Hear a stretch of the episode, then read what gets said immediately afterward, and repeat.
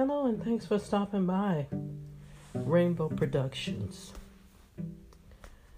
Tonight we're going to talk about Does getting older have to be so painful? Every day I wake up, I have a new ache and pain. I've done physical therapy, pain pills, exercises, stretches,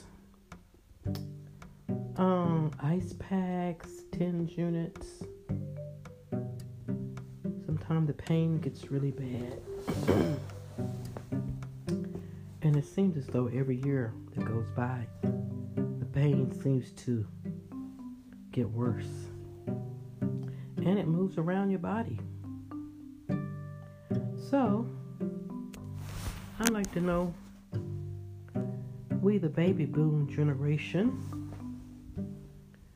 what are y'all doing to manage pain?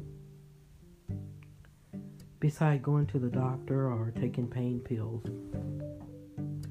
are there any suggestions? Thanks.